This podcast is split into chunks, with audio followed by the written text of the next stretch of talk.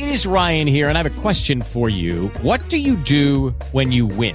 Like, are you a fist pumper? A woohooer, a hand clapper, a high fiver. I kind of like the high five, but if you want to hone in on those winning moves, check out Chumba Casino. At ChumbaCasino.com, choose from hundreds of social casino style games for your chance to redeem serious cash prizes. There are new game releases weekly, plus free daily bonuses. So don't wait. Start having the most fun ever at ChumbaCasino.com. No purchase necessary. VGW Group. Void were prohibited by law. See terms and conditions. 18 plus.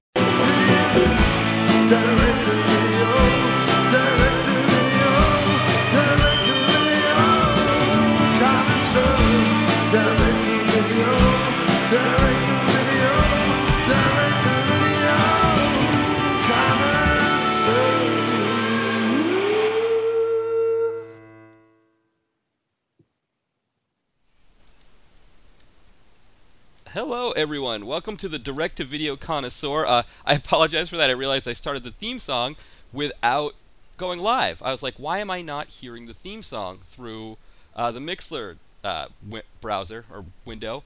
Because I hadn't gone live. But, you know, we're live now. Um, today is our Halloween episode, so uh, I want to welcome, as always, Jamie. Welcome to the show. Hello and happy Halloween, everyone. That's right. Happy Halloween. And we have a special guest uh, this evening. We have Alex Edwards of the Skeleton Crew podcast. So, welcome to you as well, Alex. Thanks, man. Glad to be here. Excellent. Now, Jamie, you do Skeleton Crew as well. Is that right? Or Were you guest yeah. on? Yeah. No, I yeah, that's that. Alex is my co-host, and you know we we uh, just we're, tomorrow we're dropping our 100th episode. Whoa. Tomorrow, Friday, Friday on Halloween, uh, we're dropping our 100th episode. Yep. Now, what do you have planned for the big 100? Uh, well, it's a lot of um, I don't. It's a lot of fun stuff. A lot of clips from the previous 99 episodes, or, or however many, and um, us just reflecting back on 100 because it's also uh, it's the end. We said we were going to end at 100, so Oh, so this is it? you know. The Skeleton Crew is done after this, or? Yep, pretty much.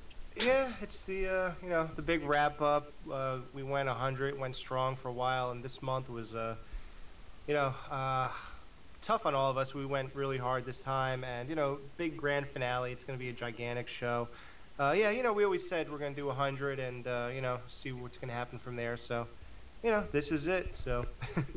Mm, wow, I didn't. So, so that's it. So, when did it, when did the podcast start?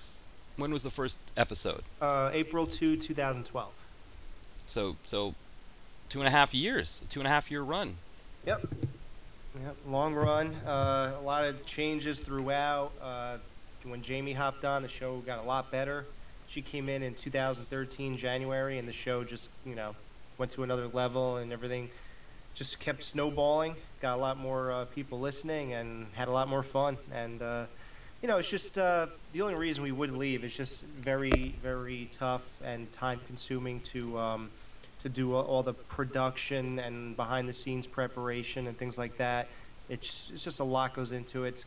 The air stuff is a little bit tedious, so it's just uh, it's the way to do it. Yeah. Now I can I can attest to uh, what it means to have Jamie added to a show. How, how well that adds to because I, the same thing for me with the direct to video connoisseur podcast. Once Jamie uh, agreed to be my, my co-host full time, it has been you know we haven't looked back since. We've had great shows ever since too. So I could totally attest to uh, how that would change the uh, the um, the quality of a show.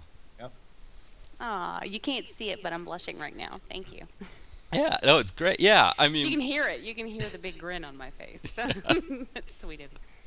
Yeah. So now, now what are now, are, what are your plans, both of you? Uh, you have, oth- I know Jamie, you have plenty of other podcasts that you do. How about you, Alex? Do you have other other shows that you do? Uh, just one. I s- a different horror podcast. Uh, I joined. I don't know exactly when. Remember, Jamie? It was like sometime in the summer. Uh, They're I don't season remember two. the- I don't remember when the official Yeah. beginning was. Maybe August, or was it before that? It seems like maybe June, July. Oh, ooh. Oh, I know. It was supposed to be July 4th, but it was like five days before that is when I joined. And the reason I, I was like, was like, you gotta be kidding me. Why wasn't it July 4th? Is because the first movie we reviewed was uh, Shining. So I said that picture at the end when it says July 4th and that party that they're all at. How could we not release this on July 4th just for you know uh, connection purposes? And so that means it definitely it was like five days before July 4th. So I've been there since then, um, and I'll probably hang for the whole season until the next uh, June, whatever. Point. Oh, and, And it's that's been called Banana Laser. No, I forgot. to say that. yeah, and the Banana Laser was originally Dave and Matt, and they're two really great guys who have both been on Skeleton Crew a lot. And um, so when I found out that Alex was going to be joining them, it really seemed like a perfect fit because he's just slid right on in there with those guys, and um, they do a terrific show. That sounds great. That sounds awesome. Now, I know we have some people listening in the audience. Um, I'm noticing on my feed that the mic is going when when you two are speaking. Can anybody say is there an echo? Are you guys getting an echo out there? Just want to make sure. I know I can never tell. Like I, it, it usually I don't see too much movement, but it's possible that I've just got a fan going or something like that that's causing it. But it just seemed like I don't. I'm not seeing any any indication, so it looks like we're okay. Just wanted to make sure. Well, that's cool though. I think that's cool. Ending on on 100. Now I don't know, Jamie and I. We have a long ways to go with uh, 100 here for the direct to video connoisseur podcast. So uh, somebody said, did the sound die? Can you hear? Brian, can you hear us? He said, did the sound die? What's going on here? Oh, uh, all right, Jamie, can you try speaking for me? Jamie or Alex? I can try. Oh, there we go. Okay. All right. I don't do that very much, so I don't know if I'll be good at it. No, you're good. Okay. Well, it, all right. So Brian said that the sound died. So are we not on the air, Brian? Okay, and we're back. All right. So something happened there. All right. We'll see what happens. All right. the beauty of live radio. Yes, the beauty of live on Mixler. And I had a feeling, you know, something wasn't right about Mixler tonight when I got on. And you know, maybe it's, you know, maybe it, it is this this apartment is an old apartment. Um, it's possible that um, uh, you know, Mr. Pritchard is lurking somewhere, telling me that there are ghosts here that are. Uh, There's nothing you can do about it. That's right. I I should maybe warn Jen not to open any any chests or anything like that because she might find um, some frozen or thawing Neanderthal heads somewhere, some some ice men thawing. So we, we won't do that. Yeah, my personal theory is that it's a haint. It's a, yes, right. It, what the the head? no, the, the our show is hainted. Our, it's hainted. that could be. That could be. Well, That's southern. Hainted is southern. yeah, Hainted, hainted. hain- hainted, a hainted house. Alright. Well, today's film is House on Haunted Hill, and um, now of course the thing with this movie is it was remade, what in the early 2000s, kind of in that that that I don't know what what what was that movement that we could call it that sort of that movement that happened there in the mid 2000s where it was like uh, or the early 2000s where they after Scream and all that where they just wanted to make movies with kids in situations and they were remaking old horror movies. Did I say House on Haunted? Oh, House on Haunted Hill. okay. But um, you know what I mean? It was kind of like the remake was in that mold, and they, you know, I think they did House of Wax. They did a few around that time. Um, but we're talking about the original here tonight because I just, um, you know, why talk about that new one? That's just a mess. But uh, Geoffrey Rush was good. he was. I was telling Jen about that.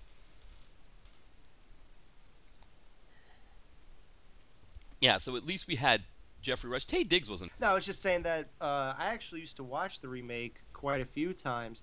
Uh, at, in 1999, when when I think it came out, I was 19, and at that time I wasn't really horror savvy with all what the good stuff is, and I, I was just watching whatever was around, whatever came out at the time.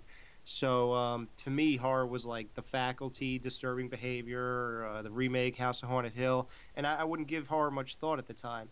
And so I've watched this uh, quite a few times, but I noticed that when I did get into horror um, in 2000, uh, like 2001, um, I never really revisited this movie, and I so it's been like 13 years, I guess, since I saw the remake of House on Haunted Hill.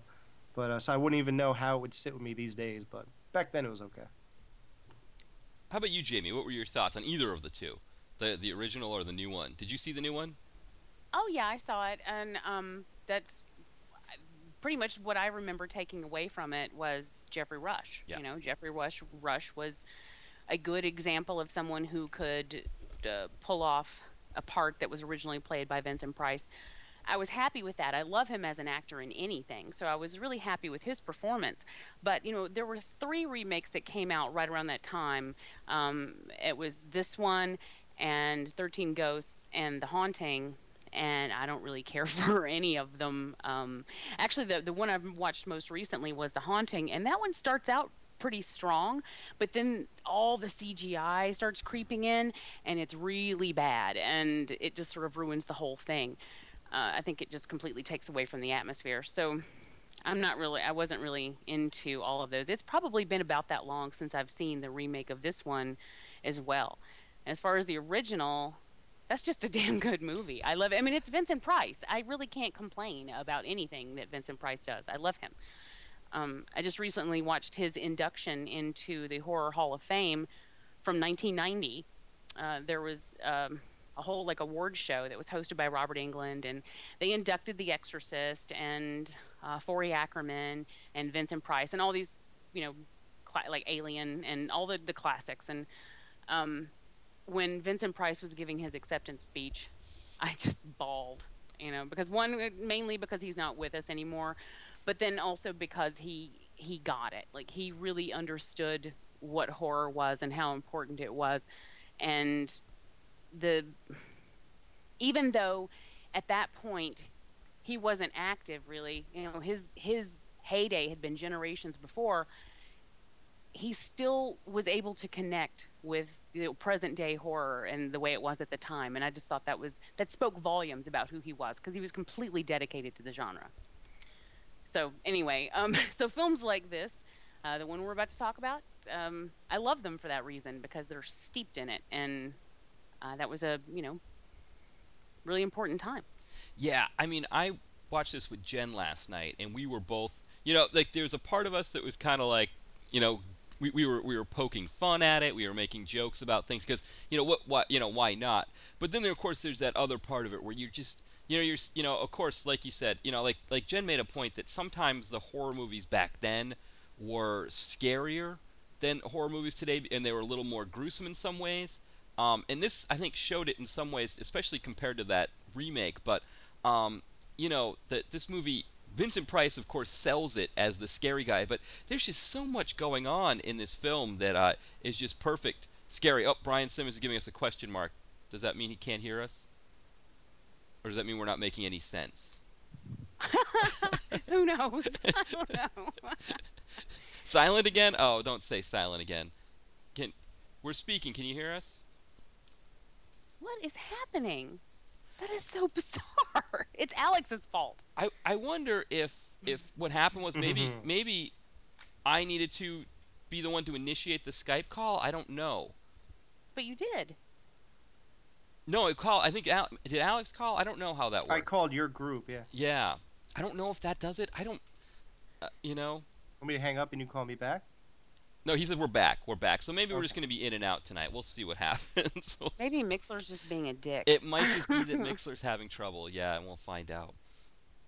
Okay, we can hear you now. Perfect. Thank you, Brian. Brian, you are our ears on the ground tonight. You are our, our you know, He's like Chopper Dave. exactly. Chopper Dave, give us the, the lowdown on what's going on here. So if you can't hear us, yeah, we're gonna need that, that input. But um, um, but you know, there's there's parts of this movie that like, yeah, like, you know, the um, you know, the whole thing between Vincent Price and his wife is just very creepy. Um, the I love their exchanges. Though. Yeah. They have. I, while we were watching this, I turned to Brian. I'm like, you know, I hope one day our relationship can be that strong. And he's like, "What? You want us to try to poison each other?" I'm like, Arsenic. Obviously, I was kidding, Yes. but uh, it's just the the way that they just throw barbs at each other the entire time. Oh, uh, was it just it's humorous um, but it's just like when you have Vincent Price in that role and he's basically you know he's pouring wine and she's like I haven't poisoned it. And and uh, uh, and he's just like oh well considering you've already tried to do that. Basically she tried to poison him with arsenic uh, earlier and I mean it's just they have this really tension-filled relationship, field-filled relationship, and uh, I it added so much to their characters. I I just enjoy watching the two of them. Yeah, you know, I I, I was going to say the same thing. I uh, what was it? Arsenic on the rocks. I, I love that line from the Yes. film. Yes. Alex, how about you? What were your thoughts on, on this one, especially um, you know in light of having started with the origin or the new the remake uh, before it? I'm not really sure if I started with the remake before. I might have seen this, you know, just growing up. Um, but no, to me, this was always uh, a great movie. I mean, since day one, because I'm really into haunted houses, and I feel like I never really get a movie that is uh, fulfilling that way. Like it's really few and far between to ever see a haunted house movie that's uh, done well. And the only two that really stick out to me are this and the movie House from 1986. Like to me, those are what I imagine when I think of a haunted house movie. So um, this one's kind of funny though because it seems like a genuine haunted house, but then it's sort of uh, revealed to be disingenuine at the end, and it's kind of weird because there are some things that just don't add up even when you try to like figure out wait was this really a haunted thing or was this real or if these guys were doing this how did that even happen? How, how was she hovering out the window like i don't even understand like a lot of stuff that's going on in the movie but uh yeah i mean to me this was always like something to definitely own uh something to watch on a at least bi-yearly basis always a favorite of mine Yeah, Yeah, I this is one of those movies that I can never remember uh, when it w- by the time we get to the end. I can never remember going back and forth the whole time while I'm watching it, going, well, "Does it end up being real? Does it end up being fake? Does it end up being?" I mean, I'm and I can never remember because it's approached with, you know, in the very beginning, you get the talking head, you know, talking about, um, and then of course it rounds out at the end, you know, with you know talking about how many people have been murdered there and all the ghosts that are there, and um, uh, I love that ominous beginning with the talking head. But it's it's every time I watch it, I have to I have to really watch it because I can never quite remember. But I like that. There are only a handful of movies that do that, but I love that I can't remember because it's like watching it for the first time every time. Yeah, you know, that's for me. I haven't seen this in years. Um, I don't remember when I saw it. So watching it with Jen, it, a lot of it was new for me again as well. Certain parts I remembered, and then it's kind of like uh, when when you get to the um, when we saw the acid when he, they first open up the the thing and show that it's acid. What did they drop in there? Was that a, a horseshoe crab or something? I don't know what that was that went in the in the into the the vat, but um, you know, Where would they get just a random horseshoe crab? no they got a rat didn't they throw a rat in there Yeah. Oh it was in a rat mouse trap and they lifted it and Yeah. undid the trap that's what Jen was saying. It- horseshoe crab. What the hell? Jen was saying it was like a rat. I was like, looked like a horseshoe crab. They just kind of found it and threw it in there. Just like grab the horseshoe crab. Here's a question: Why do they still have a pit of acid in this house? Like, don't you think at some point somebody would have gotten rid of that? Well, no, because Vincent Price loaded it up, right? Or Oh, what, did he load it I fresh? guess. Yeah, but who left the blood on the ceiling that was still wet? no, was and that? the woman who keeps who keeps having it drip on her, and I'm like, you know what? And she's like, Just her- constantly throughout the movie, it's dripping on her hand, and I'm like, you might want to move, you know, just like when you see, and her reaction every time is so classic because she doesn't like she doesn't scream, she doesn't pull her hand back, she just looks down, and she's like, oh, look at that. You know, I think if I was standing somewhere and just some random drops of blood started hitting my hand, I'd be a little bit alarmed. Well, you know, that leads me to believe that on set it was probably like uh, Hershey's chocolate syrup or something like that, and so she wasn't doing a good job of faking that it was blood. She was like, "Mmm, what was this chocolatey syrup?" she was just trying not to lick it, I guess. it, wa- it was more of a nuisance than anything, and so she was annoyed.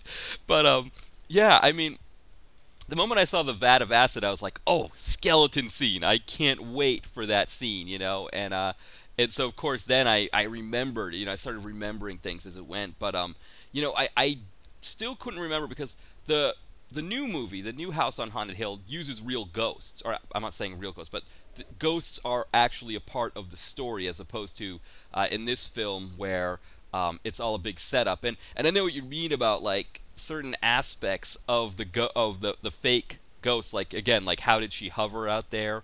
Um, you know, how did they do the thing with the rope? Like how did any of that stuff work if it was all made up? Um, yeah, that rope thing. I, that gets me every time. because it's. I, I mean, how would you pull that off? Right. I Like- still don't know how you would pull that off. I don't understand that at all. And I don't understand how, after she was out the window hovering in what seemed to be just the air out of the window, um, the, the girl runs right out of her door, right down the stairs, and she's already hanging from the ceiling again. How is that even possible? See, I don't know unless they were using like a hologram. But they did. Did, did they have holograms back then? Was that a thing? I don't. know. They had them in Scooby Doo. A I don't know if they- hologram, a hologram with a, a, a rope with a mind of its own, and a girl who's willing to stand there while it wraps around her legs. And can I tell you too that Carolyn Craig has an amazing set of lungs on her in this film. She is screaming through the whole thing, and I even posted about it on Facebook. She screams through the whole thing, and I love it. She's got a fantastic scream. Well, I have bad news for you, Jamie. What? That was not scream is just recycled because that that's the first scream you hear in the very beginning. It's the same exact sound and pitch and everything, and then she does it again for the I guess the window or whatever, and then she does it again uh, some other time. I think I think when the piano's playing or something like that. And then there's like the scene where the hand is reaching around Yeah. the wall at her, and she belts it out again. All right, well, well Yeah. she had she had an amazing scream then. I mean, Yeah, right. just, One. You know, one one really awesome scream. It was so good they had to use it numerous times. But my favorite part about the whole movie is her reaction to everything. Because I mean, she just is she kind of reminds me of uh like in Temple of Doom when I know this is gonna seem like it's going nowhere, but in in Temple of Doom and the, the when they're in the jungle and Indy and Short Round are playing cards and they're completely ignoring what's going on around them, and then you've got um, the woman just running back and forth screaming, you know, just constantly. You know, there's a, a snake on her, she's screaming about that. There's a, some kind of other wildlife, she's screaming about that. And that's what it reminds me of because every time you turn around, Carolyn Craig is just screaming about something and she's getting terrified, and it's hilarious. Well, Jen pointed out though. Jen made a really good point that um, while Carolyn Craig is screaming about everything, uh, one thing she didn't scream about was Vincent Price demonstrating that the guns were loaded, and she just he just fires the you know the the gun, blow uh you know destroys a vase, and there wasn't a peep, including from Carolyn Craig. And Jen's like, huh, that's funny that she's screaming about everything else, but she's okay with the gun just being fired uh, at random like that. So that was uh, something that I, you know, I didn't notice um, it right away. But when she made the joke, I was like, yeah, that's a good point. You know, that's kind of a, a tough one. And the other thing I love about her character is we've got Lance Schroeder, who um, Jen corrected me on my 80s TV or you know my TV trivia.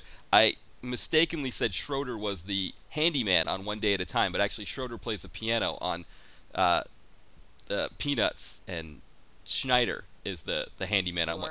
Correct. Yeah, I was like, all I had. She is correct. Oh, I had a whole set of one day at a time jokes lined up, and I couldn't use a single one of them with Lance Schroeder. But um, I was I was disappointed. I was able to use a lot of uh, you know slick uh, pilot jokes and a lot of uh, creepy uh, sexual harassment jokes on him because uh, he does a great job of like trying to pin uh, Carolyn Craig down there in the basement. And um, for his troubles, he gets treated like Fred from Scooby Doo. He just kind of gets tossed into a room, uh, gets hit on the head, and you know, I, I, you were talking about Scooby Doo. That seemed like a Scooby Doo esque thing to have the door shut like that. You know, um, I don't know. Is that didn't that seem kind of Scooby Doo-ish? Oh yeah, and then when they find him, he's like, "I must have bumped my head," and it's like, "On what?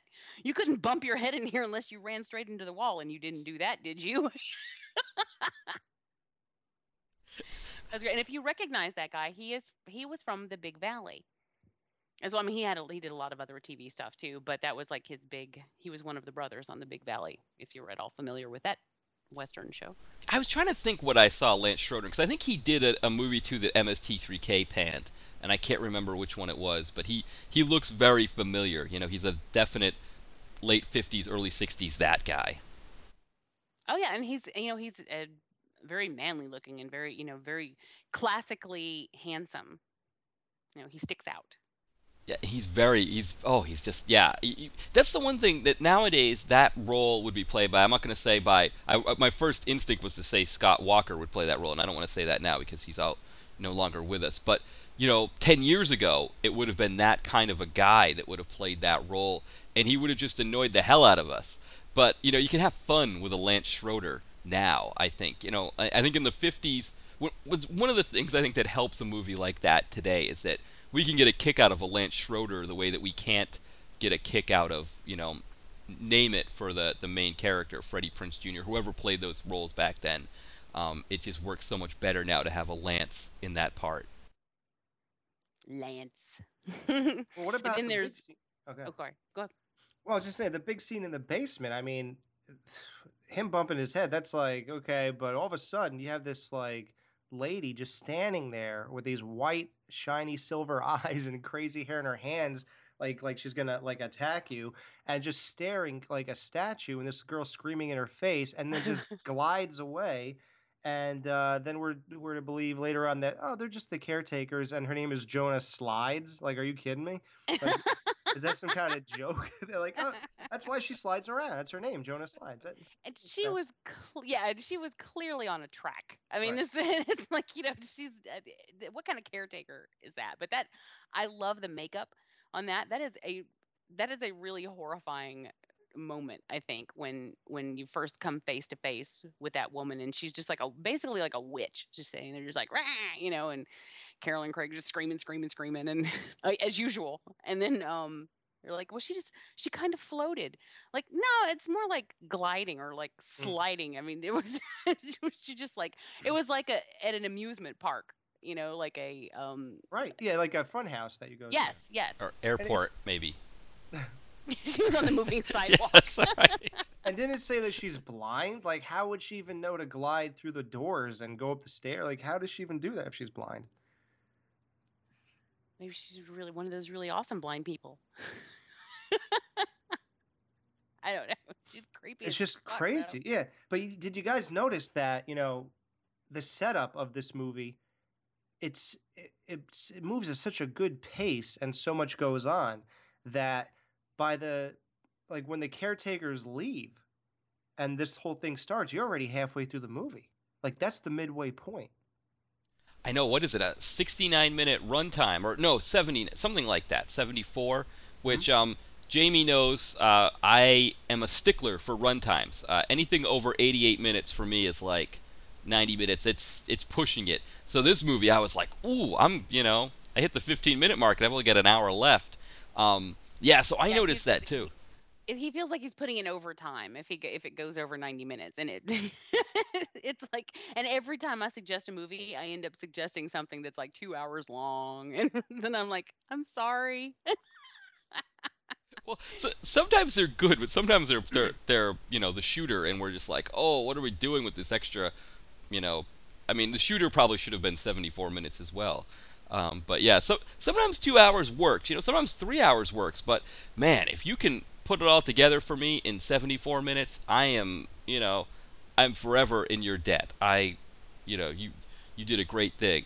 Um, so yeah, I mean, I the thing and I, this one does it moves at such a clip that it's over before you realize it, it has even gotten going i mean it pretty much just i'm interested from the very moment that we begin you know um it's just even watching the cars ride in and uh, getting to meet the characters we get the little introduction to each of the characters as they're coming in you know and then it just it just hits the ground running and there's stuff around every corner i never feel bored even for a second Oh my god! I just want to say quickly about the introductions. Jen had a great joke about that, where um, you know, where we live in Delaware County, Pennsylvania, the the ladies in the area. They're very gossipy, they're very you know like judgmental, and um, the way um, Vincent Price in, uh, introduced the woman who has the gambling problem, you know, she's oh she's you lose a lot of money gambling, and so Jen just kind of said it exactly like oh she's a gambler, she's you know she had she had a huge settlement, but she's a gambler. That's where she loses all her money,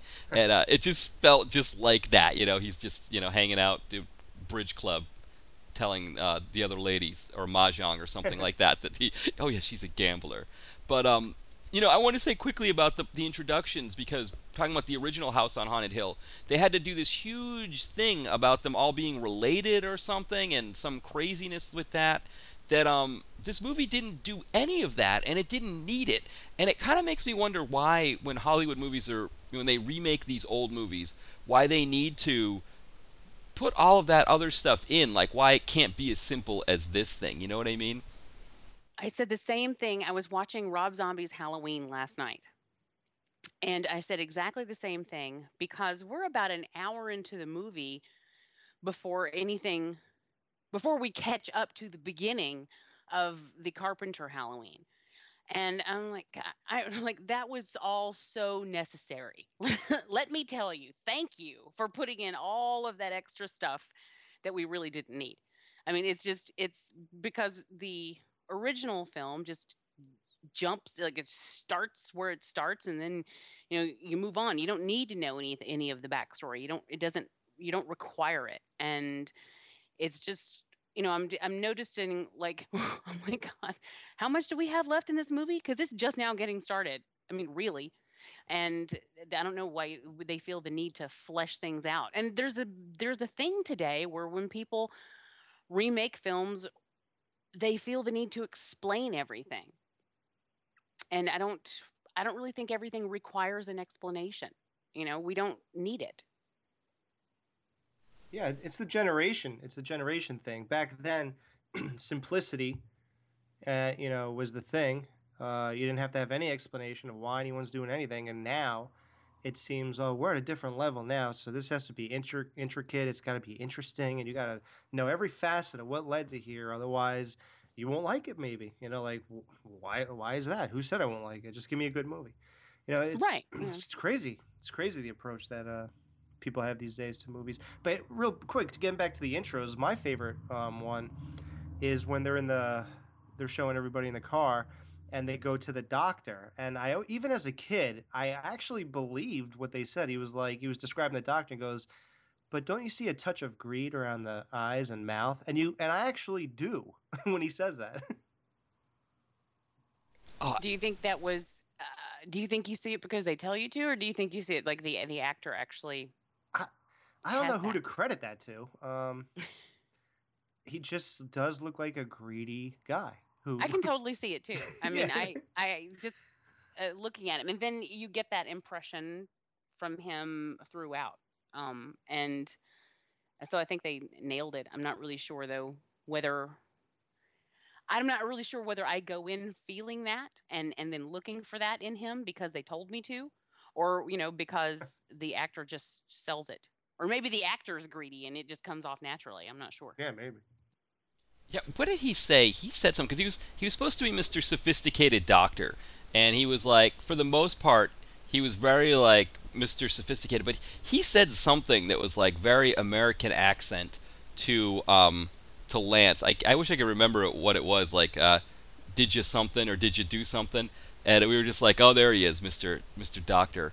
And uh, the other thing with the doctor was Jen's like, uh, he's going to either suggest a sedative for uh, for Carolyn's character. He's either going to try to give her one, or he's actually going to inject it. Like he's going to do it against her will.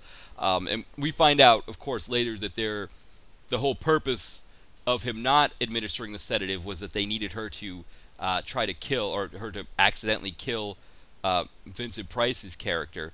Um, but it was funny. Like we could see it coming. You know, we see enough of these movies. They they kept talking about the hysteria, um, which led to some Def Leppard album jokes by me. But um, we knew we knew the hysteria was going to lead to uh, the sedative, and of course, you know. And then I made a few jokes about Lance also wanting the doctor to administer a sedative so he could maybe uh, make his move. But um, yeah, the doctor was a great character, and I think you could kind of, you know, it was hard to tell uh, going into it if he was going to play the role that he did um, of being potentially the uh, the one of the co-conspirators, you know, if you will. Yeah, I think um, the all you know what I find interesting about this is that it's a pretty much a perfect cross section of every. I mean, each one of those characters is representative of who they are. Um, even like the the- with Nora and her uh, running about screaming, and then Lance with his just his very you know male. Uh, I'm in charge of this kind of thing. You know, like okay, for instance, the scene where he tells her he goes into her room, and she's freaking out, and then he's like, I got to get out of here. I'm gonna find a way out of here. I'm gonna get help. And she's like, Okay, I'm going with you. And he's like, No, you stay here. you're safer here than anywhere else because if they find out you're alive, then you know it's it's going to be bad. So you're safer here than anywhere else." And she's like, "Okay." And I'm like, "Like hell." And I turned to Brian. I'm like, "In this situation, if you try to leave me behind, I am whipping your ass. I'm not staying here." And he's like, "But." You're the girl. You're safer where you are, and like, he, yeah. But it was so it was very a product of its time you know and then she's like okay well if you say i'm safer here then i'll be safer here whereas today um i don't know any woman who would just be like okay you know what i mean Yeah, well, Lance's feeling was he put a lot of work into getting her into that bedroom, and he wasn't just going to let her. I, you know, it's funny because thinking about him being a pilot, I've completely turned him into uh, Quagmire from Family Guy, and uh, I didn't even think about the fact that he's also a pilot too. So I guess that kind of makes sense. we didn't hear any giggities, but maybe there were some that we didn't catch. I don't know. he's gonna flip a couple of buttons and then like a bar is gonna pop down in her bedroom and you're gonna start hearing scent there's gonna be a circular bed go yeah he was very um he was very manly i keep saying that but that's the only thing i can think of when i picture his character is just he was just very manly you know and she was very uh vulnerable i think that's probably a good way to describe her she was vulnerable Yeah, which you know you want that, of course, in your heroine is vulnerable. And uh, I was trying to remember who played her part, if there was someone playing her part. I'm trying to remember too if Taye Diggs was technically Lance's part or if somebody else played that part. Um, I you know Taye Diggs, I know, but um, Well, I don't, Alex, do you remember? I don't even remember. Apart from Geoffrey Rush, I don't remember anyone who was in the remake. Yeah, Famke Janssen. Oh, that was she? Because I knew she. I knew she was in. Wasn't she in The Haunting too? I don't know, but I think she was definitely here. Okay. And and then s- there's some blonde girl who who seems famous to me, but I don't I don't really remember uh, what she was in. But I think a girl who was sort of like on the up uprise of her career, but it actually never went anywhere really that I that I know of. yeah, I have no clear memory of any of those people. the blonde was the girl who played Billy Madison's girlfriend. Um, if you remember that one, Oh, um, Brittany yeah, Ro- something. um, shoot, she was. Uh, what is her name? She was also in uh, Dungeons and Dragons, I think, or Mortal Kombat. One of those. Um, Brit, Brit, Bridget something? Bridget, Bridget. or Brittany? Brittany or Bridget, right? There's you know- Bridget. Yeah. Okay. Yeah. Whatever happened to her? Um, uh, she married Pete Sampras, I believe, and maybe started having kids. Um, that Oh, yeah, that happens sometimes, you know, Mr. P- Mr. Sampras. Yeah, there we go. There's Famke Janssen. There's Taye Diggs, Geoffrey Rush. Um, who else we got here? Peter Gallagher. Oh, Peter, Mr. Eyebrows himself. I was about. That's exactly what I was about to say, Oh. Mr. Eyebrows. The blonde, I think, was Ali Larter actually, as opposed to um, as opposed to. That's Brit- but funny when he's because when and Alex originally said the the blonde who's who was kind of big at the time. Ali Larter was the first person that popped into my head, and I have no memory of her being in that movie, but that's the first actress that I thought of when he said that. but word on Well, the who played Elisha Cook's character? Um, the uh, you know the oh, what was his name? The Purr. The Ah, Chris? Kattan. Chris Kattan played that part. Watson Really? Pritchett. Yeah, he's listed as Watson Pritchett. I don't see a You know, Lance in here at all. There's no Lance. another um he was a big character actor and I always love seeing him. He always plays a great little nervous man, which is which which is perfect for this film. Um but he was also the real estate guy in Rosemary's Baby who sold them the apartment in the beginning and he's walking them around the apartment telling them all, you know, like, "Oh, well we we we can I have the right to show this apartment. We can move this and I can show it to you." That guy. And he was been he was in a lot of like westerns and stuff uh, back in the day. But he was a great little character actor. He always had a great screen presence, I think. I want to say when he was younger, um, when he was much younger, he was in um, the Maltese Falcon, I believe. Um, Elisha Cook. Uh, let me um, now. I'm now I'm like IMDb in it, but he, I'm pretty sure he was in the yeah the Maltese Falcon. He was the one who was um who uh, what's his face was giving him a hard time. Like uh, he said, uh, he tried to get the drop on uh, on Humphrey Bogart's character, and Humphrey Bogart ca- said something to them, something to the effect of, uh, "That's how people lose teeth, or you lose teeth that way, kid." And um, you know, he kept messing with him the whole time, and he's like, you know, you keep funding me, man, and I'm gonna do this or that to you. You know, he was trying to be like the the young tough, and of course, uh, you know, eventually. Uh, Humphrey Bogart had to deal with him, so uh, yeah, he, he I think that that was like 1941, so he was you know he started a while back at that time. Yeah, I mean, I've seen stuff where he was young, but interestingly, every time I think of him, uh, Cook, I mean, every time I think of him, I picture him looking exactly the same. You know, and it's like once he reached this point, like he didn't really seem to age. He always looked the same, you know, and um, but he always was really nervous. He was like a little guy. He was kind of diminutive, I think. And um, of course, anyone next to Vincent Price was going to be a little guy. But um, that's just he's always just like a little like a little rat, very nervous and rat-like. But I love it because he's terrified. Yeah, he was fantastic. Um, what was I going to say? Yeah, he was like, oh my god, and, and yeah, um, I mean, thinking of him, like, oh, uh, on IMDb they said his last role was an episode of Alf, so that's how he went out was an episode of Alf in 1988.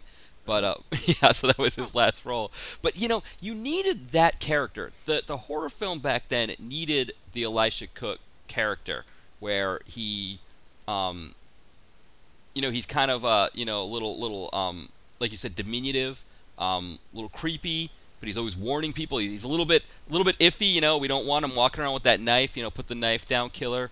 Um, kind of thing, and then it kind of became a joke later on because he was drinking so much. Like Jen and I would joke whenever he's his character would walk in the room and be like, "Okay, the sherry's back there," you know, or uh, um, Lance had a bottle, and I was like, "Oh, uh, I just managed to wrestle this away from Pritchard, and I was able to bring this up for us," you know. So um, at that point, he kind of just became a drunk, but he was still a lot of fun. And yeah, between him and, and Vincent Price, you know, you had a lot of great moments there. No, I, I love those moments, and because it's weird, Vincent Price treated him like a kook in the beginning, and then sort of gave him some like validity. He was like, "Well, why don't you show us around the house?" And it's like, "So, uh, isn't this where this happened?" Yeah, that's right. Right here, he strangled her, and this is every uh, someone died in every room in this house. You know, like like he's sort of like you know he was he was a legit kind of guy. He got some respect, but at the same time, he knew he was a you know nut job. And it's weird because I wonder why they treated him like that. Like he was just uh, not you know uh, a, a reliable source or whatever because you know the house was haunted. I mean, a lot of people did die in there, and supposedly he spent the night and was almost killed. And that's the interesting thing because even if you go on the premise that this house, I guess, is not haunted. Yeah, people did die there, but we already have explanations. The heads were put there for this person. We have no idea why a lady was gliding across the floor, but uh, we we know the doctor and the lady were in on this other thing, and he was the hand and the and this and that. But what's the explanation for why Pritchard or whatever his name is, how he was almost dead in the morning when he spent the night there a couple years ago? Like, well, what is there really ghosts there? I'm, like, I don't even understand. I think the impression I get of him is that he is so terrified of this place that as soon as he said it, like in the opening of the film, when he was talking about how when he spent the night there and when they found him the next morning, he was almost dead. I get the impression that he was just on the verge of killing himself, not like physically killing himself, but he was so terrified that he probably could have dropped from fear, you know, just uh, maybe just on the verge of a heart attack, even just because he was just he let it get to him that much. I mean, because one of the people that had died in the house was his brother, so it was very close to home for him. And you know, you start thinking about if you're in a situation like that and you're all alone and it's uh, creepy, because that house is pretty creepy, um, and then it has a history. You know, I can imagine that I would probably be huddled in a corner somewhere by the time they found me in the morning, uh, just because you let your imagination uh, take you away. So I, I think he just sort of fed into his own fears. And I don't know that I don't I necessarily think anything really happened. He probably just imagined a lot of it happening and then freaked himself out. But your impression of him was so dead on uh, when you were talking that um it's like I don't know. You recently watched Rosemary's Baby. When Guy did an impression of him, That's exactly what you sounded like. When Guy was like, and then this is the and this is the second half of the unit, and the partition was here, and then they Mhm. um, and that's immediately what I thought of because your impression and his impression were the same, and that's funny. Yeah, it's like it's it's like people who imitate Elvis all do it wrong the same way. you know? Or Christopher Walken. Everybody. Yeah, it's uh yeah, I mean I, I loved I loved every character. There was I mean there was almost no throwaway characters. Uh if you had to do one, I suppose it's the old lady who got the blood on her hand. I mean, she probably had the least impact, I'd say, out of everybody uh here. Yeah, she was the the Shakespeare connection for the film. Is that what we were? Maybe that's what it was. We needed to have a little, uh, a you know, it, maybe they thought the Hamlet aspect of it wasn't enough, and so if that's what we could call that with the the plot to kill the husband. But yeah, I think uh, they they wanted to show their chops. The writer was like, oh, you know, I I read Shakespeare. I can do a little Macbeth in here. I'll, I'll, I'll hit, you know, and, and that was yeah, it. she's muttering under her breath every time she's wiping off her hand. She's muttering, "Out, damn spot, out." she Exactly. was really integral to the film because she had to she had to be the one to stand under the blood spots all the time. That's right, the chocolate syrup. She needed it to, to she, we needed somebody to have the chocolate syrup drips. But you know, it's interesting, yeah, because um, you know, she's there and I I think, you know, one thing I think about the modern horror film that this film does, you know, that this film doesn't need and and I don't think any necessarily modern horror film needs is that uh, she bites it in a modern horror film. You cannot be that character and survive till the end. And we, we joke about that, in fact, don't we? We joke that, you know, this character always dies or this character always dies. And um, so, it, it, in, in that sense, there's a level of predictability in a modern horror film that we don't get from a movie like this because, you know, she can survive. The gambling woman with the, the blood or chocolate syrup on her hands, she can survive. And Mr. Pritchett, he can survive, you know, whereas in the new house on Haunted Hill, you know, Chris Kattan's got to die in a horrible way. And um, what's her name? Uh, you know, whoever played the equivalent to that character also had to bite it. So, um, you know, I think that's the thing is that in the movies back then, they didn't need to kill everybody off. You just needed to kill a few people, and uh, and that's plenty for us. And just have a skeleton walk around, and um, that that you know, which was fantastic. that that skeleton puppet moment was the, the jive walk. was Where his hands just going back and forth like he's uh, one of those guys in the bar and Weird Science. or something. Yes. that's awesome. And then like what is she? He like puts his hand on to like kind of like give advice, and that's how he shoves her into the the pit of acid. It's like she just kind of puts the hand on the shoulder, like let me give you a little advice. You know, here it's okay, everything's gonna be all right. Boom, Yeah. in you go. Yeah, right. I love that little. He was dancing a little jig on the way up to her. He's just, that was so great. You know, and Brian told me his mom saw this film uh, when it was released originally, and she said that it was terrifying. Like when she and she's a horror fan. Like she watches horror now, like present day stuff. And uh, she said that when she went to see it in the theater, it was really, really scary. And I love that. I love that they had such a, a real impact back then. You know, I, I think when I was watching it, I was trying to imagine being in a movie theater um, because that's one of the things is you know watching it at home, watching it on the computer or whatever. Um, you lose a little of the impact, and I think some of the things like the um, the housekeeper who we think is a ghost or a witch, and of course we none of us have seen Psycho yet in 1959 if we're watching it uh, in the theater. Um, so you know you see that and you're just like whoa, you know I mean that would just boom that would hit you I think. Um, and I think other aspects like that, um, seeing the dead, uh, the woman hanging there, things like that, um, I think they'd have more impact in the theater. And and so in that sense, I think it would be scarier. Also, the skeleton, it, it looks it looks kind of funny, but I think also knowing that she's going to get shoved in the, the, the acid thing, um, that might be enough, you know, to freak you out, especially if you're a, a younger woman or younger man watching it in 59 i think i would have been a little bit like oh god i don't want to go in the vat of acid you know Well, either he was going to shove her in or she just was going to voluntarily sort of hop in because she just walked right up to it. Yes, And she did. She almost tripped. She's like, okay, I'm good, but I'm going to stay right here. And then just continue to scream in your face. And then uh, whatever happens, happens, I guess. And then she was willing to just do that. I don't know. Why Why not run to a different corner? Like, oh, oh, Jesus Christ, acid right behind me? Okay, hold on. Okay, and then move somewhere else. No, she, she's all good. She's like, I'm set. I just almost fell, but I'm good. Well, the the puppet thinking the strings. same- I was thinking the same thing when I'm when she's backing up and she's right on the edge of the acid vat and he's still coming and she's just screaming and I'm like, why don't you just step three feet to the side, you know, run around it, go out of the, you know, run around the thing. What are you doing? You know? and Yeah, she's like. I'm just gonna, I'm just gonna fall in. That's good. I'm good. I'm good. Yeah, it's clearly not an aggressive skeleton. It has no skills of really uh, entrapment. Like no, I, he's I, just dancing. she's just. Uh, Do you think she the, the strings may have corralled her? Like that's you know she we didn't know that, but she was like, I can't go there. I'm gonna trip over that clothesline, or maybe I don't know. And how was Vincent Price projecting his voice? What was he using? I- Ventriloquism. Yes, An echo effect? yes. My third wife Very taught me. talented. Yes. You you didn't know that my third wife taught me how to be a great ventriloquist. Oh, Nora, it's time, Nora. You thought you killed me, but guess what? Uh, You wanted arsenic on the rocks? Time to take a bath, honey. it's not that funny anymore, right? Yeah, that, eh, that's just that's just funny. But what do you guys think of? You know, the whole thing is House on Haunted Hill.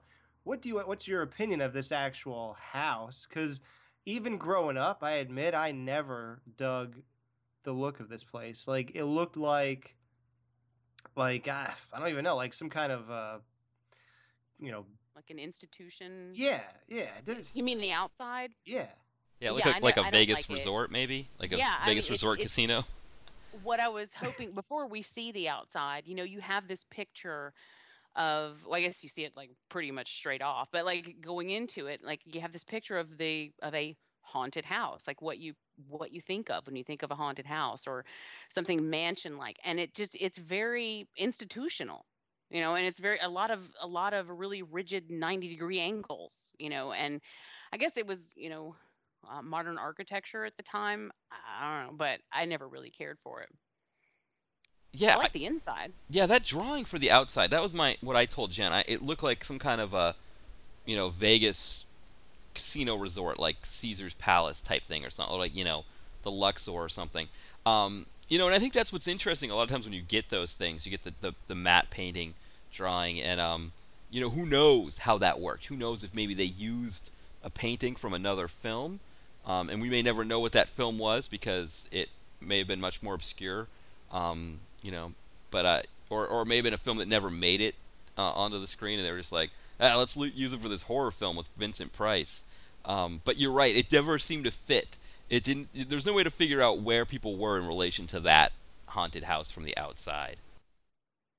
Yeah, and that's true. I never could quite get a grasp on. Now we we we become very intimate with the hallway and the stairwell where the body was hanging, and then where the some of the rooms are, like where Nora's room was, and and and Vincent Price's and his wife room. We we get an idea about that, but I could never quite get a handle on the layout of the entire house because from the outside it's very expansive. I mean, it's huge and but they only ever seem to really be in certain places on the inside. And like well what's going on in the rest of the house? Did you not because there's a lot of house. There's a, a lot uh, that or at least appeared to me to be a lot of house and i don't feel like we get to see all of that. Of course this was a william castle production and um he's cheap. So so i guess they you know they they did with what they had. Um and now, does anybody know if there was anything um because you know william castle was very gimmicky. And so like he would have you sign your death certificate when you walked in or he would do like for the tingler he made the seats buzz and things like that. Were there was there anything for this movie? Well, let's see i what the feel like i old. should know but um i can't recall. It might just be one where you had to sign like your death certificate or he could have had because he would do things like have an ambulance on site with nurses on site to um, in case anyone passed out or you know had a heart attack during the the the f- during the viewing of the film which of course i mean you watch this now and you can't really picture that happening I have an answer but- to your question. I just Oh, went to. Uh, yeah. Now, before we get to this answer, the the trivia above it is that um, of course, we, you know, we recognize some of the things from Psycho. He actually Hitchcock used a lot of this uh, film in making Psycho. He was uh, inspired by this. Um, and he said this led him to create his own le- low-budget horror film, Psycho, of course, which is uh, you know one of the top films of the 20th century. Um, but and one of Alex's favorite movies. yeah, I, one of my favorites too. I've always loved that one. But here's the answer to your question. He used a gimmick called emergo or emergo in Uh-huh. theaters. When the skeleton rises from the vat of acid in the film, a lighted plastic skeleton on a wire appeared from a black box next to the screen to swoop over the heads of the audience. The skeleton would then be pulled back into the box as the skeleton in the film is reeled in. Uh, many theaters soon stopped using this effect because when the local boys heard about it, they would bring slingshots to the theater. And uh, when the skeleton started its journey, they would pull out their slingshots. Um, uh, also, they could use BBs, uh, anything they would find, they would shoot at them. So, yeah, so that's. Uh, That's funny.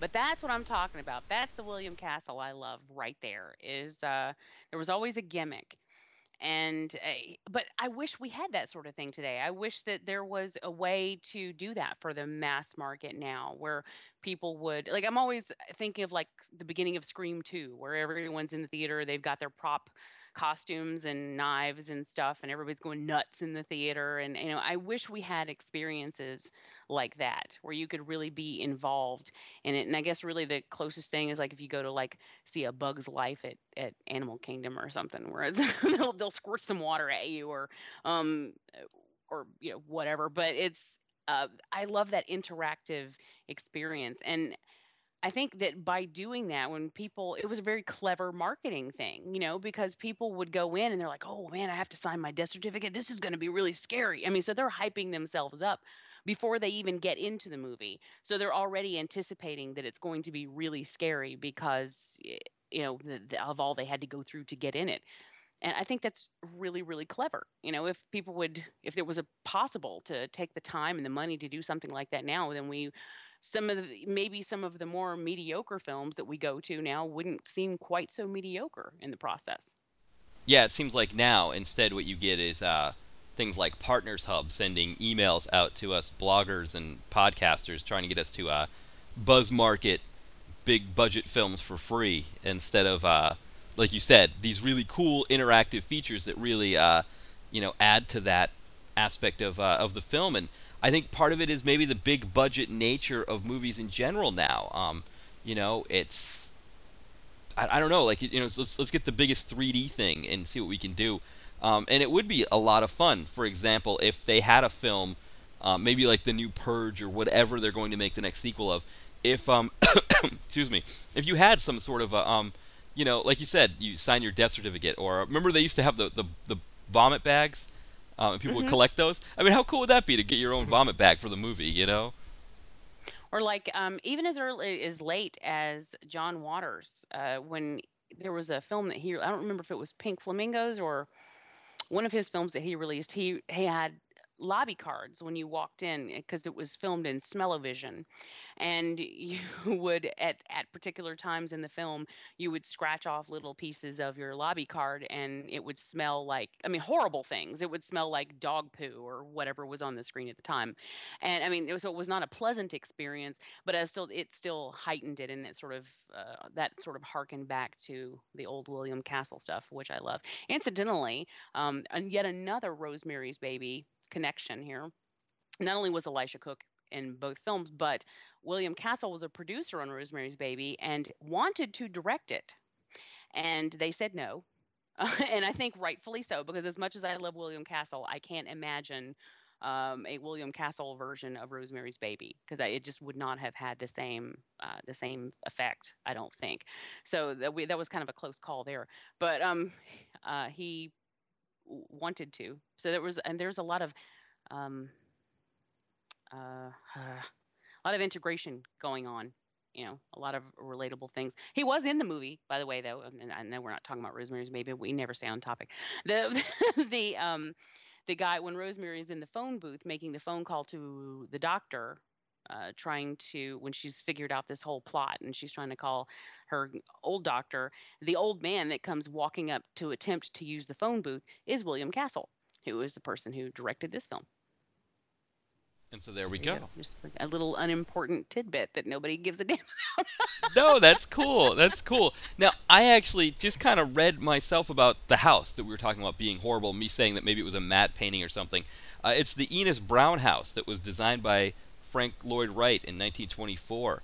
Um, that was used for the exterior shots, um, which kind of makes sense because it's. Um, if you notice that the drive up there, there was a sidewalk and a railing. That um, it made me think maybe they were driving to some sort of historical place, and I guess this is listed. Um, um, on the register of historic places. So uh, he just, you know, I guess a free place that he could go and shoot a house. He decided to go there. Yeah, because I mean, he could stand out in the street and shoot all he wanted, um, for for free. So you know, and that's a that's a a very low budget thing to do. So why not?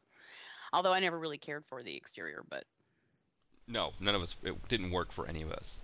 But um, well, we just crossed the uh, the nine o'clock threshold. So uh, why don't we say like, what do we think? Um, I think we've all kind of our our our, our thoughts, our, our recommendations are pretty unanimous, right? That this is a, a definite go. It's a definite plus, right? for sure. Yeah, I mean, if you've never seen this one, God forbid if you've only ever seen the original. I mean, the remake. Um, but if you've never seen this, check it out. I mean, I I am a firm believer that, and I say it all the time, that uh, it's important to know where we come from, and in order to understand where we've ended up.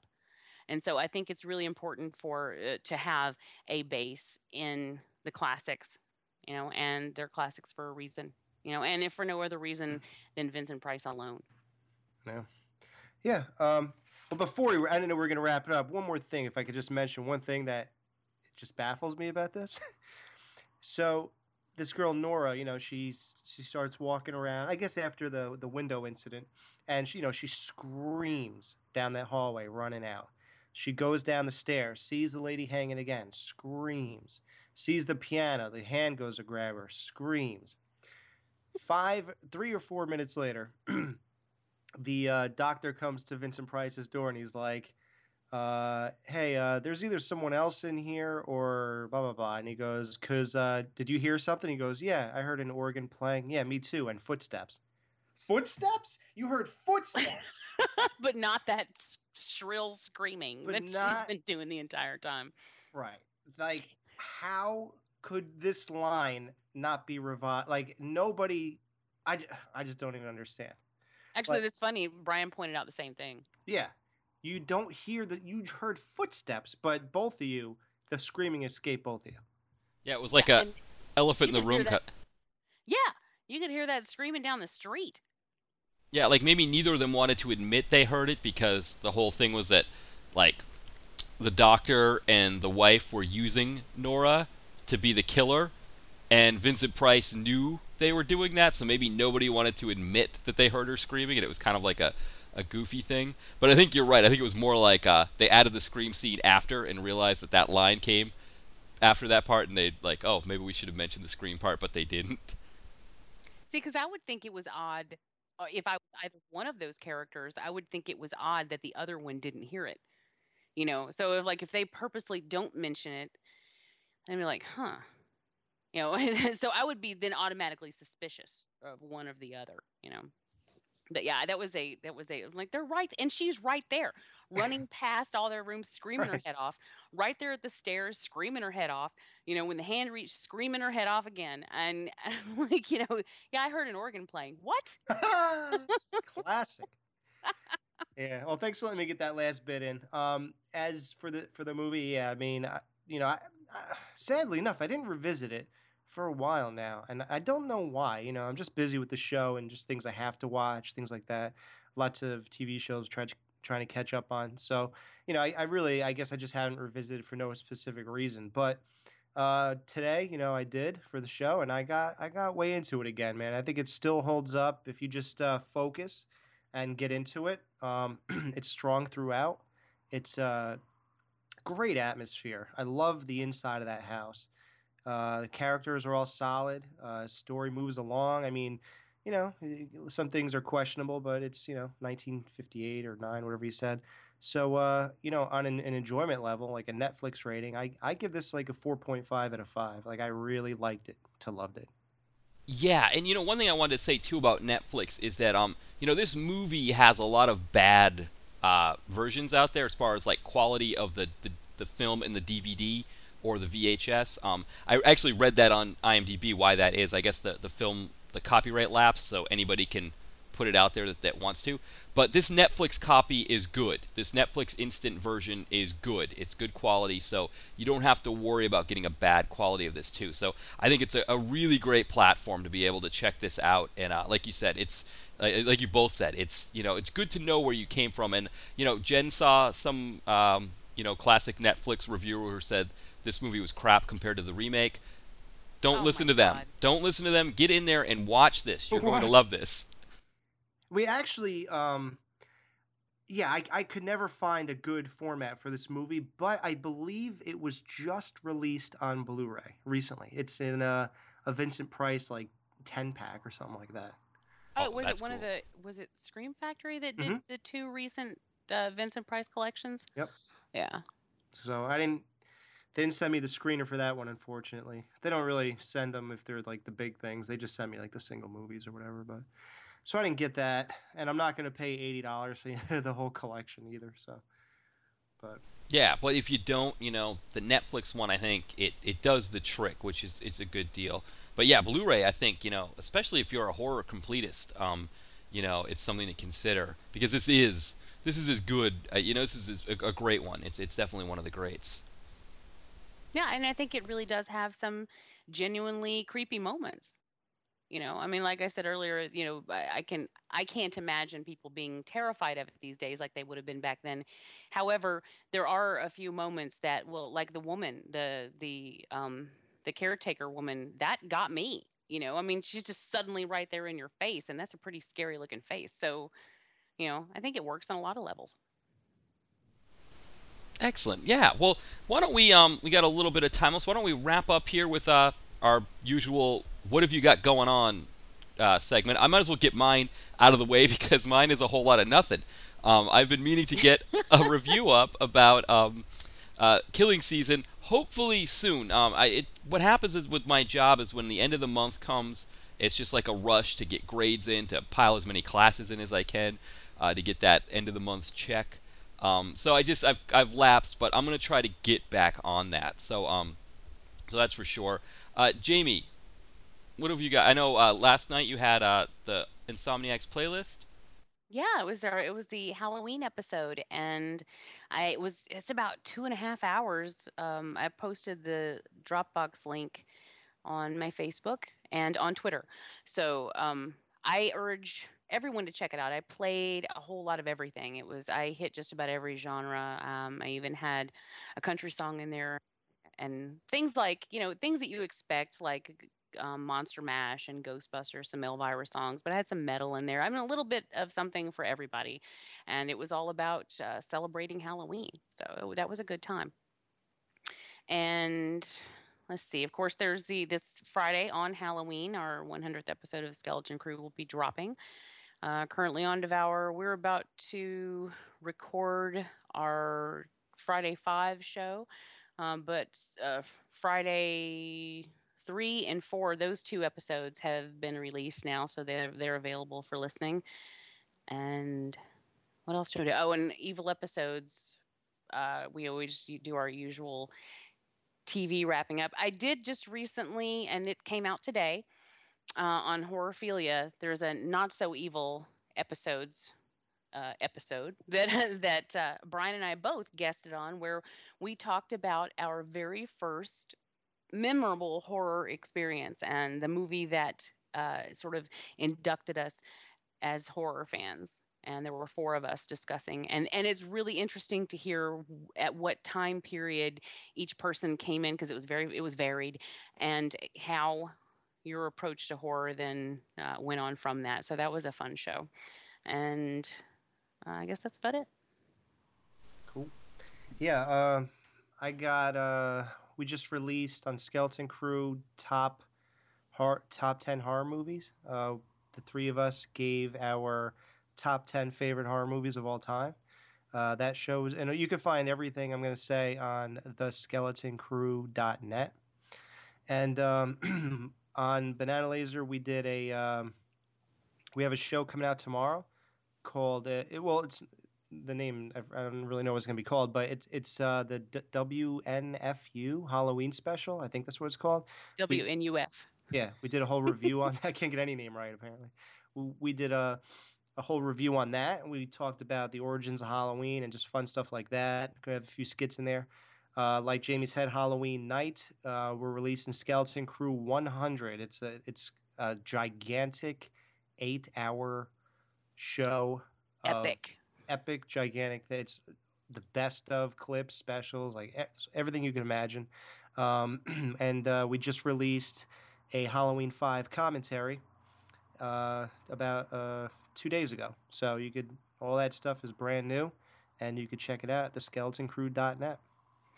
And I also, um, I'm glad you mentioned Banana, Banana Laser because this came out. I think it was today, um, or was it yesterday? The, I think it was today. The commentary. I I joined the Banana Laser guys to do a commentary on the movie Hack O Lantern, which is not very good, but I think the commentary will be a lot of fun. but the movie's not not, not so hot. But No? but I would urge everyone to check that out, and that's at horrorphilia.com. Perfect. Well, maybe we ought to uh, we'll wrap things up now because uh, just be- we've had a really good run here with Mixlr for the nat- past like uh, 45 minutes, but maybe we don't want to push our luck. But uh, I want to uh, thank you, Alex, for coming on the show today. It was great to meet you and great to have you on. yeah, you too. Thanks a lot, man. It was a really good time. Good good choice of movies, and uh, thanks for thinking of me. Definitely, we'll have to have you on again sometime. Uh, Again, as always, thank you, Jamie, for uh, first for introducing me to Alex, and uh, also for uh, another great show. Oh, I had a blast as always. And as soon as you mentioned this as our Halloween selection, uh, Alex is the first person that popped into my mind, and I wouldn't have had it any other way. Yeah, I it, I'm glad you mentioned that because I I know I I was like, what should we do for Halloween? And then when I saw this was on Instant, I said, why not go for it? Let's give it a try. You know, I mean, it, we know it's not going to be bad, and I think that's that's what's important sometimes with a, a Halloween episode or a special like that.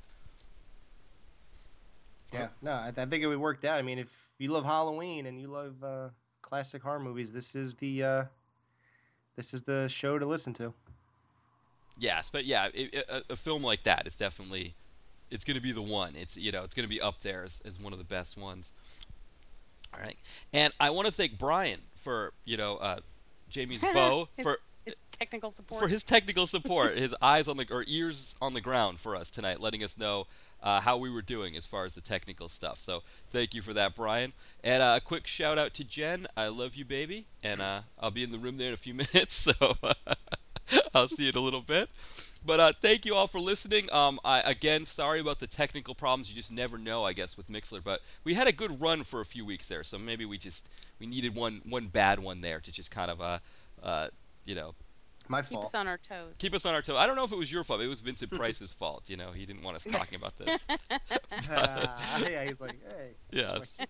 But I want to thank everyone for listening, and uh, we'll, we'll see you next week on the Direct to Video Connoisseur. So have a great night, everyone. Mm-hmm. Happy Halloween. Happy Halloween.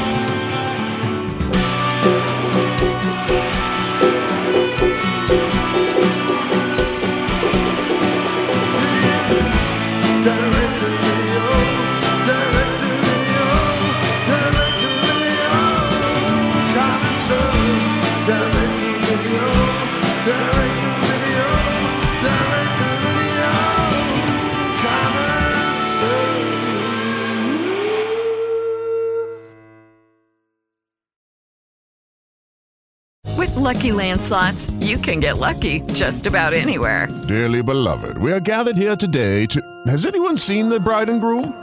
Sorry, sorry, we're here. We were getting lucky in the limo and we lost track of time. No, Lucky Land Casino, with cash prizes that add up quicker than a guest registry. In that case, I pronounce you lucky. Play for free at LuckyLandSlots.com. Daily bonuses are waiting. No purchase necessary. Void where prohibited by law. 18 plus. Terms and conditions apply. See website for details.